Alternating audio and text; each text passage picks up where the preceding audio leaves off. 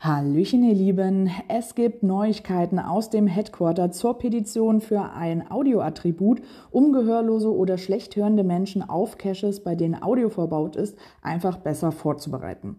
Nach erneuten Kontakt kam dann Folgendes als Antwort. Hallo Cindy, vielen Dank für dein E-Mail an Geocaching HQ. Ich entschuldige mich für die Verzögerung meiner Antwort auf deine Frage. Du hast gefragt, ob Geocaching HQ ein audio erforderliches Attribut für Caches hinzufügen könnte, die das Hören erfordern. Ich schätze deine Frage und die Tatsache, dass wir weiterhin über Ideen nachdenken sollten, um Geocaching für Menschen, die schwerhörig sind, zu verbessern. Wir wissen, dass es eine sehr aktive und wachsende Gemeinschaft von gehörlosen Geocaching gibt. Unser nächster Schritt wäre, direkt auf Menschen zuzugehen, die schwerhörig sind, um ihre Anliegen direkt zu hören und nach der effizientesten und wirksamsten Lösung zu suchen.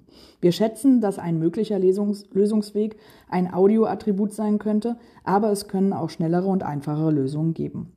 Falls du gehörlose Geocacher kennst, die daran interessiert sind, einige Umfragen zu beantworten, können Sie sich gerne direkt an mich wenden. Sie können an contact at geocaching.com schreiben und Attention Cindy Potter angeben. Vielen Dank. Mit freundlichen Grüßen Cindy Potter, Leiterin der Community Geocaching HQ. Ja, also, wenn ihr gehörlose Geocacher kennt oder andere Erfahrungen in irgendeiner Weise machen konntet, dann schreibt doch eine Mail an contact at geocaching.com mit dem Betreff Attention Cindy Potter und schreibt einfach eure Story dazu. Es darf natürlich auch gerne geteilt werden und nun viel Spaß und viel Erfolg dabei und bis bald im Wald.